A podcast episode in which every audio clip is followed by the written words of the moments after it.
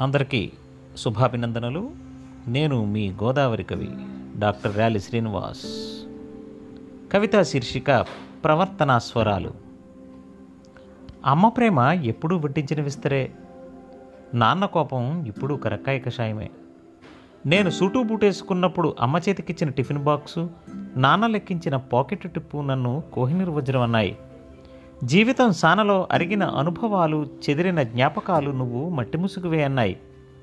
నేనెప్పుడు పొగచీరున భవిష్యత్తు గమనంలో పొగలు కక్కే గమ్యాన్నం కోసం ప్రాకులాడతాను. అప్పుడప్పుడు నా ఆలోచనలకు సుస్థి చేస్తే నాన్న కషాయం జ్ఞాపకాలు నెమరేసుకుంటాను. నాకు క్రమశిక్షణ ఆవహించినప్పుడు తొలిపొద్దులో కూనిరాగాలు కటిక చీకట్లో జాగరణలు నన్ను చూసి భయపడ్డాయి. నేనిప్పుడు బ్రతుకు తెరువునదిపై భవిష్యత్తు వంతెన నిర్మిస్తున్నాను. ఒకప్పుడు నాకేమీ తెలియనప్పుడు ఆలోచనల ఇసుక రేణువులు నా మస్తిష్కంలో కలతలు రేపాయి.